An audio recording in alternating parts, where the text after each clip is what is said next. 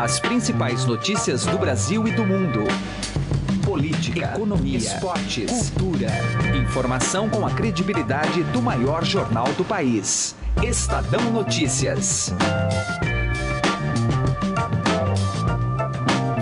Olá, seja muito bem-vindo ao Estadão Notícias desta quinta-feira, dia 8 de junho de 2017. Tudo bem com você? Eu sou Emanuel Bonfim. O programa de hoje traz uma ampla repercussão sobre o julgamento da chapa Dilma Temer no TSE. Nós vamos ouvir logo mais o professor de Direito da FAP, Luiz Fernando Amaral, que vai analisar os meandros jurídicos deste julgamento e cenários para desfecho dele. Não perca, daqui a pouquinho. O programa ainda conversa com o jurista Modesto Carvalhosa sobre este mesmo tema. E tem um tema extra: Modesto Carvalhosa se coloca como candidato numa eventual eleição indireta para a presidência do país. Ele bateu um papo com Heisen Abac. Daqui a pouco a gente ouve essa conversa.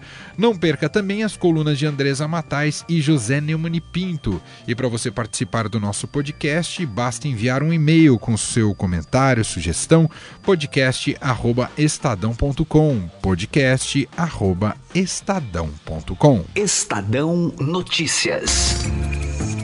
Coluna do Estadão, com Andresa Matais. Conexão agora aqui no Estadão Notícias com Brasília. Quem fala com a gente é a editora da coluna do Estadão, Andresa Matais. Tudo bem, Andresa? Oi, Manuel, tudo bem? Oi para todo mundo. A Andresa que tá chegando com esse som bonitão aqui pra gente ouvir, mas tá em Brasília, parece que a gente tá lado a lado, é que agora a gente tem um estúdio avançado da Rádio Dourado por lá. Andresa, vamos falar aqui sobre linhas eh, de, de estratégia de defesa do Rodrigo Rocha Loures, que está preso, e do presidente Michel Temer. Você observou que estão Uh, defesas muito parecidas aquilo que os advogados estão montando tem sido muito similar, lembrando que os dois eram muito próximos, não é, Andresa?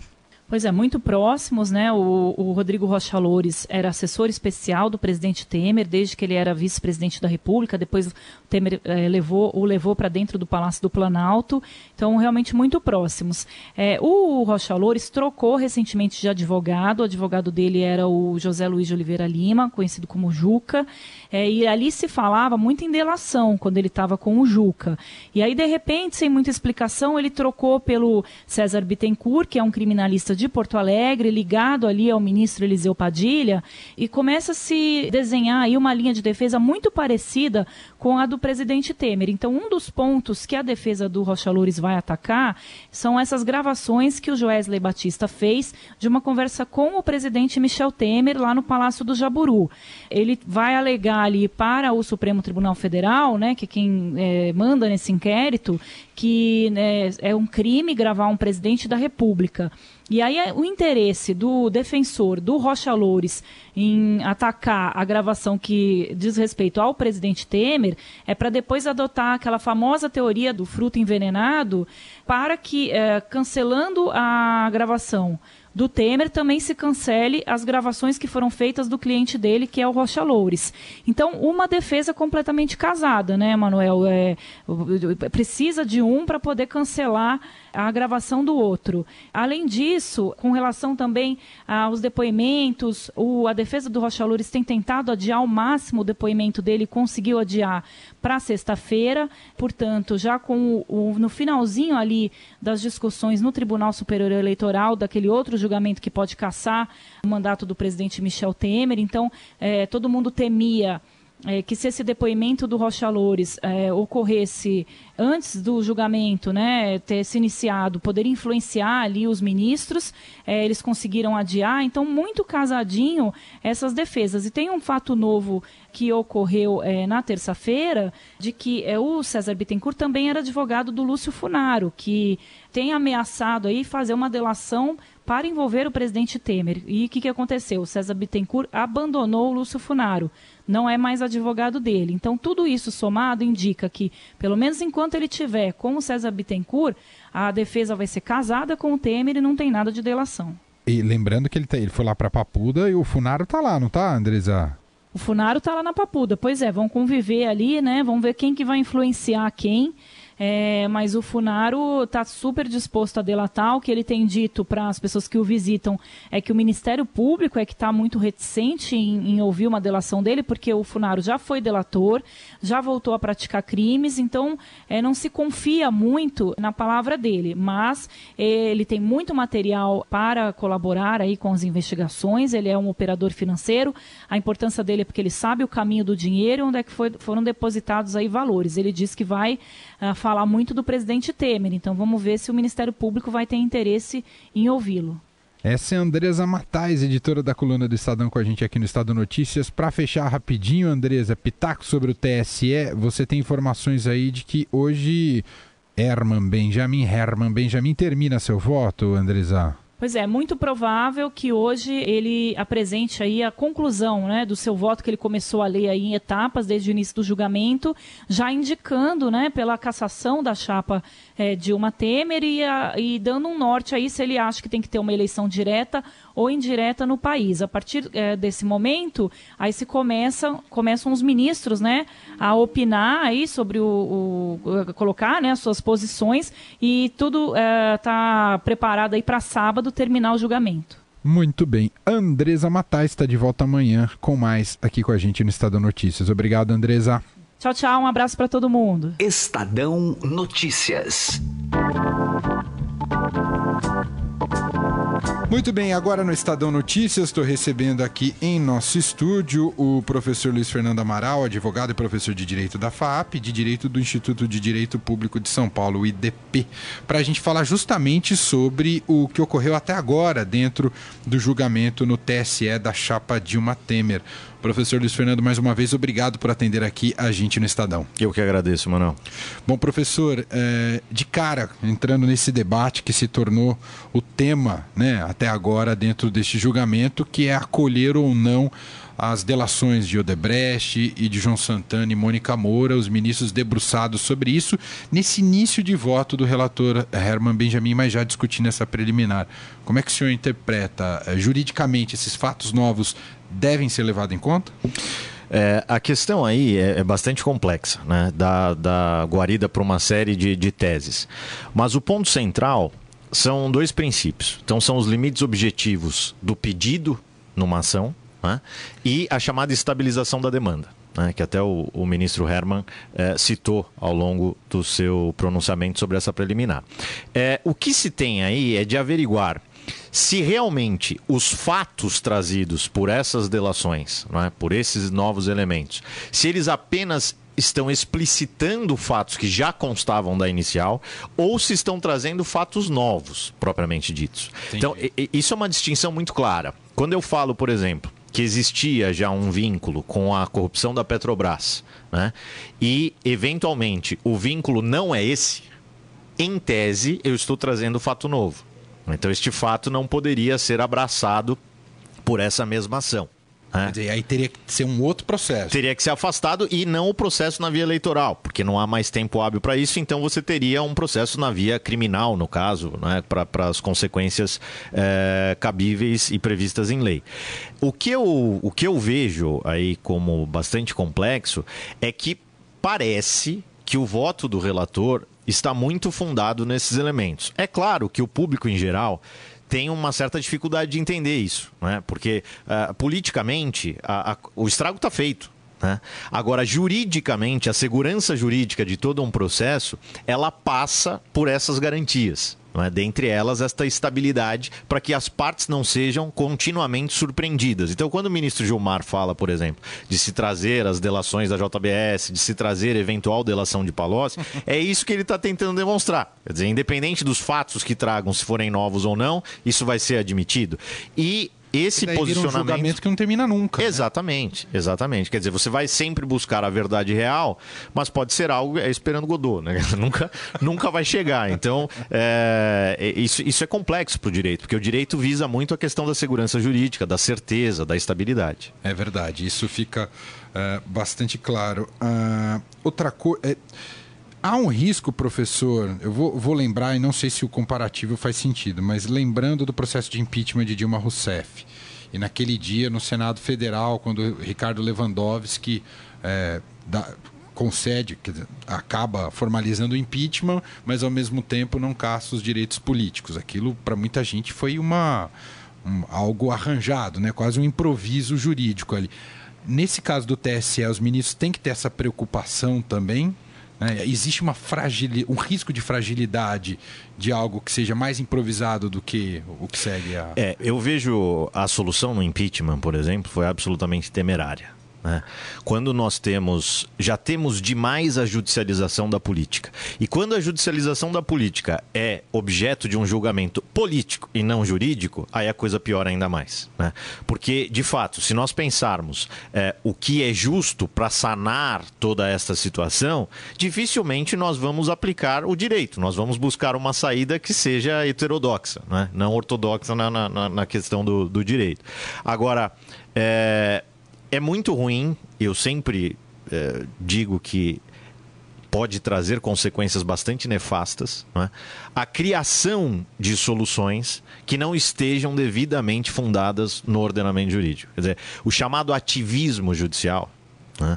E infelizmente o ativismo é muito frequente também pela omissão do legislativo, é? que deixa vazios normativos. Mas o ativismo judicial, especialmente, não só, mas especialmente em matéria política, é? no caso da justiça eleitoral, pode sim trazer efeitos bastante deletérios à continuidade da nossa democracia. Se a maioria acolher, acatar essa, essa primeira discussão, né, de incluir essas delações uh, no debate, a gente pode entender que isso já é um indicativo pela cassação, professor? É, me parece que aceita essa premissa, né, dificilmente você conseguirá evitar esse resultado. Imagino.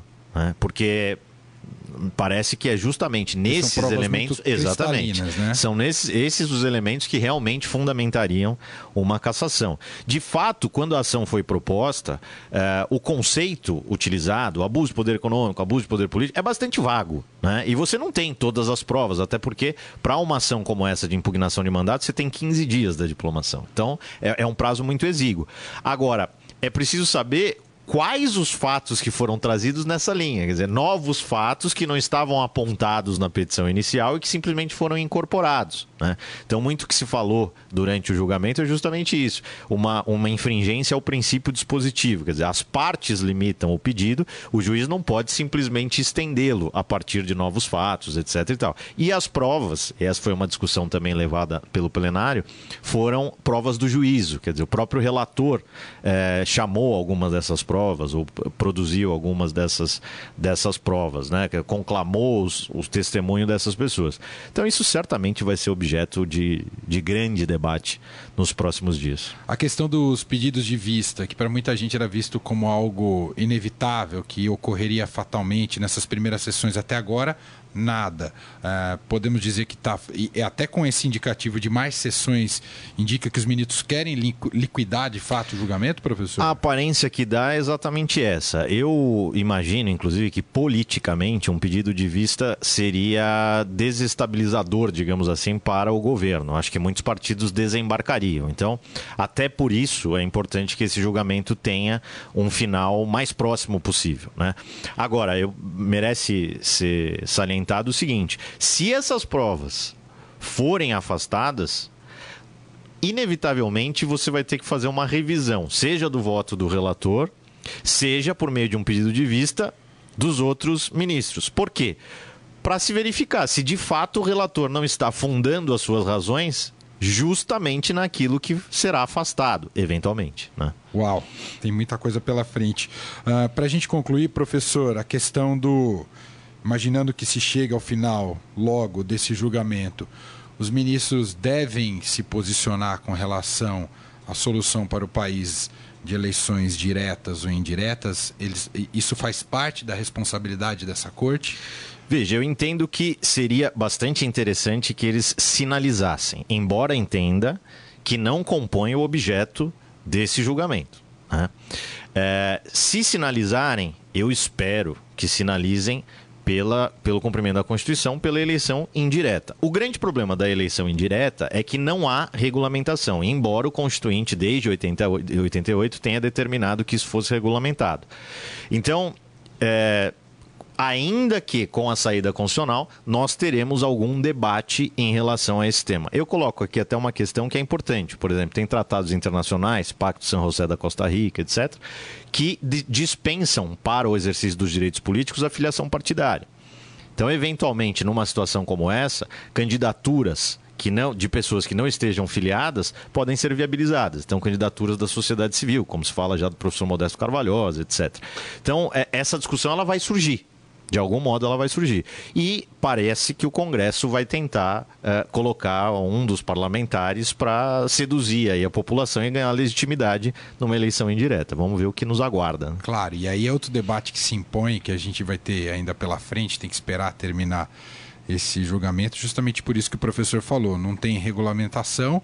Ah, e mesmo em caso de eleições diretas, professor, tem a questão do prazo também, né? Tá eleições tá diretas, das, sem dúvida. É uma situação E, e, muito... e mais, né, mano? Eleições é, diretas, é, a regulamentação é ainda menor. Né? Porque eleições diretas, primeiro, está contrariando o artigo 81. Ah, mas estamos dando uma solução da legislação eleitoral que é aplicada nos casos de governadores. Mas a Constituição menciona expressamente presidente e vice-presidente. Eu estou afastando uma norma, norma constitucional a partir de legislação infraconstitucional. Isso é bastante complicado. É. Né? Muito bom. A gente ouviu mais uma vez aqui no Estadão Notícias o Luiz Fernando Amaral, advogado e professor de Direito da FAP, também do curso de Direito do IDP de São Paulo. Muito obrigado mais uma vez, professor. Eu agradeço, um abraço a todos. Estadão Notícias. Para o jurista Modesto Carvalhosa, o presidente Michel Temer ficará enfraquecido mesmo que consiga sair vitorioso do julgamento do TSE. O advogado, que confirma a intenção de disputar a presidência numa eventual eleição indireta, conversa agora com Raíssen Abac. Vamos ouvir. Num cenário de uma hipotética vitória, vamos hum. imaginar uma hipotética vitória do presidente Temer nesse julgamento é. do TSE. Ainda assim, ele não sai enfraquecido, acuado? O Brasil, ele está sofrendo crises de credibilidade por causa dessa corrupção generalizada, isso é uma pandemia, uma pandemia de corrupção está ocorrendo em todos os partidos, praticamente, alguns só salvam, mostra exatamente que nós temos um governo ilegítimo, que não pode sair na rua, considerado pelo povo brasileiro como um governo de bandidos. Basta dizer que tem oito ministros lá que estão sob investigação do Supremo Tribunal Federal. Não há mais condição e nós temos crise sobre crise. Uma, uma crise agora que vai levar a outra crise, que vai levar a outra crise, e daqui a pouco nós temos 20 milhões de desempregados. Vocês estão falando 1% de aumento do PIB. O que interessa para 14 milhões de desempregados, 1% do PIB por um setor que foi muito bem, entendeu? A população está em situação de pobreza total, de desesperança total, indignada, tá certo? E exigindo um governo decente. É inviável a manutenção desse quadro de, gover de governo que nós temos aí. O é. seu nome apareceu aí, foi, tem sido cogitado como um candidato da sociedade civil no caso de uma eleição indireta. Primeiro ponto, como é que o senhor recebe essa possível indicação? Bom, eu, eu, realmente foi um, um, uma indicação muito uh, grande no sentido de jovens e, e de veteranos do, do, da, da parte dos advogados, de outras profissões e tal, que pediram que eu assumisse essa posição de ser um candidato civil para ver se consegue nessa transição entre o, o governo que está também caindo, de certa forma, e as eleições de 2018, para ter um governo, vamos dizer assim, que seja da confiança da população, seja que possa governar, sanear isso, seja uma pessoa representativa, portanto, da sociedade civil, do povo brasileiro que possa realmente dar um sossego nesse período, ser um presidente, um chefe de Estado que possa presidir uma eleição de uma forma, vamos dizer, isenta e que possa levar as reformas também prosseguir de uma maneira melhor e, e retomar, inclusive, a confiança internacional do Brasil e que nós teríamos condições de, nesse período, ter alguém de confiança, alguém que tivesse honorabilidade, tivesse não fosse de nenhum partido, os partidos todos estão, estão também envolvidos na corrupção. Esse é, é o sentido dessa candidatura que eu acho que é muito importante ser levada avante. O senhor estaria disposto, então, no caso de eu, eu estou disposto a fazer isso, para mostrar, inclusive, que é necessário que a sociedade civil, nessa eleição indireta e na eleição direta de 2018, possa apresentar centenas de candidatos, candidatos a presidente da República, candidatos a governadores, a deputados e senadores, etc., que venham da sociedade civil para desbancar esse pessoal que está aí. Nós não aguentamos mais ser governados só por gente envolvida em corrupção. Direto ao assunto, com José Neumann e Pinto.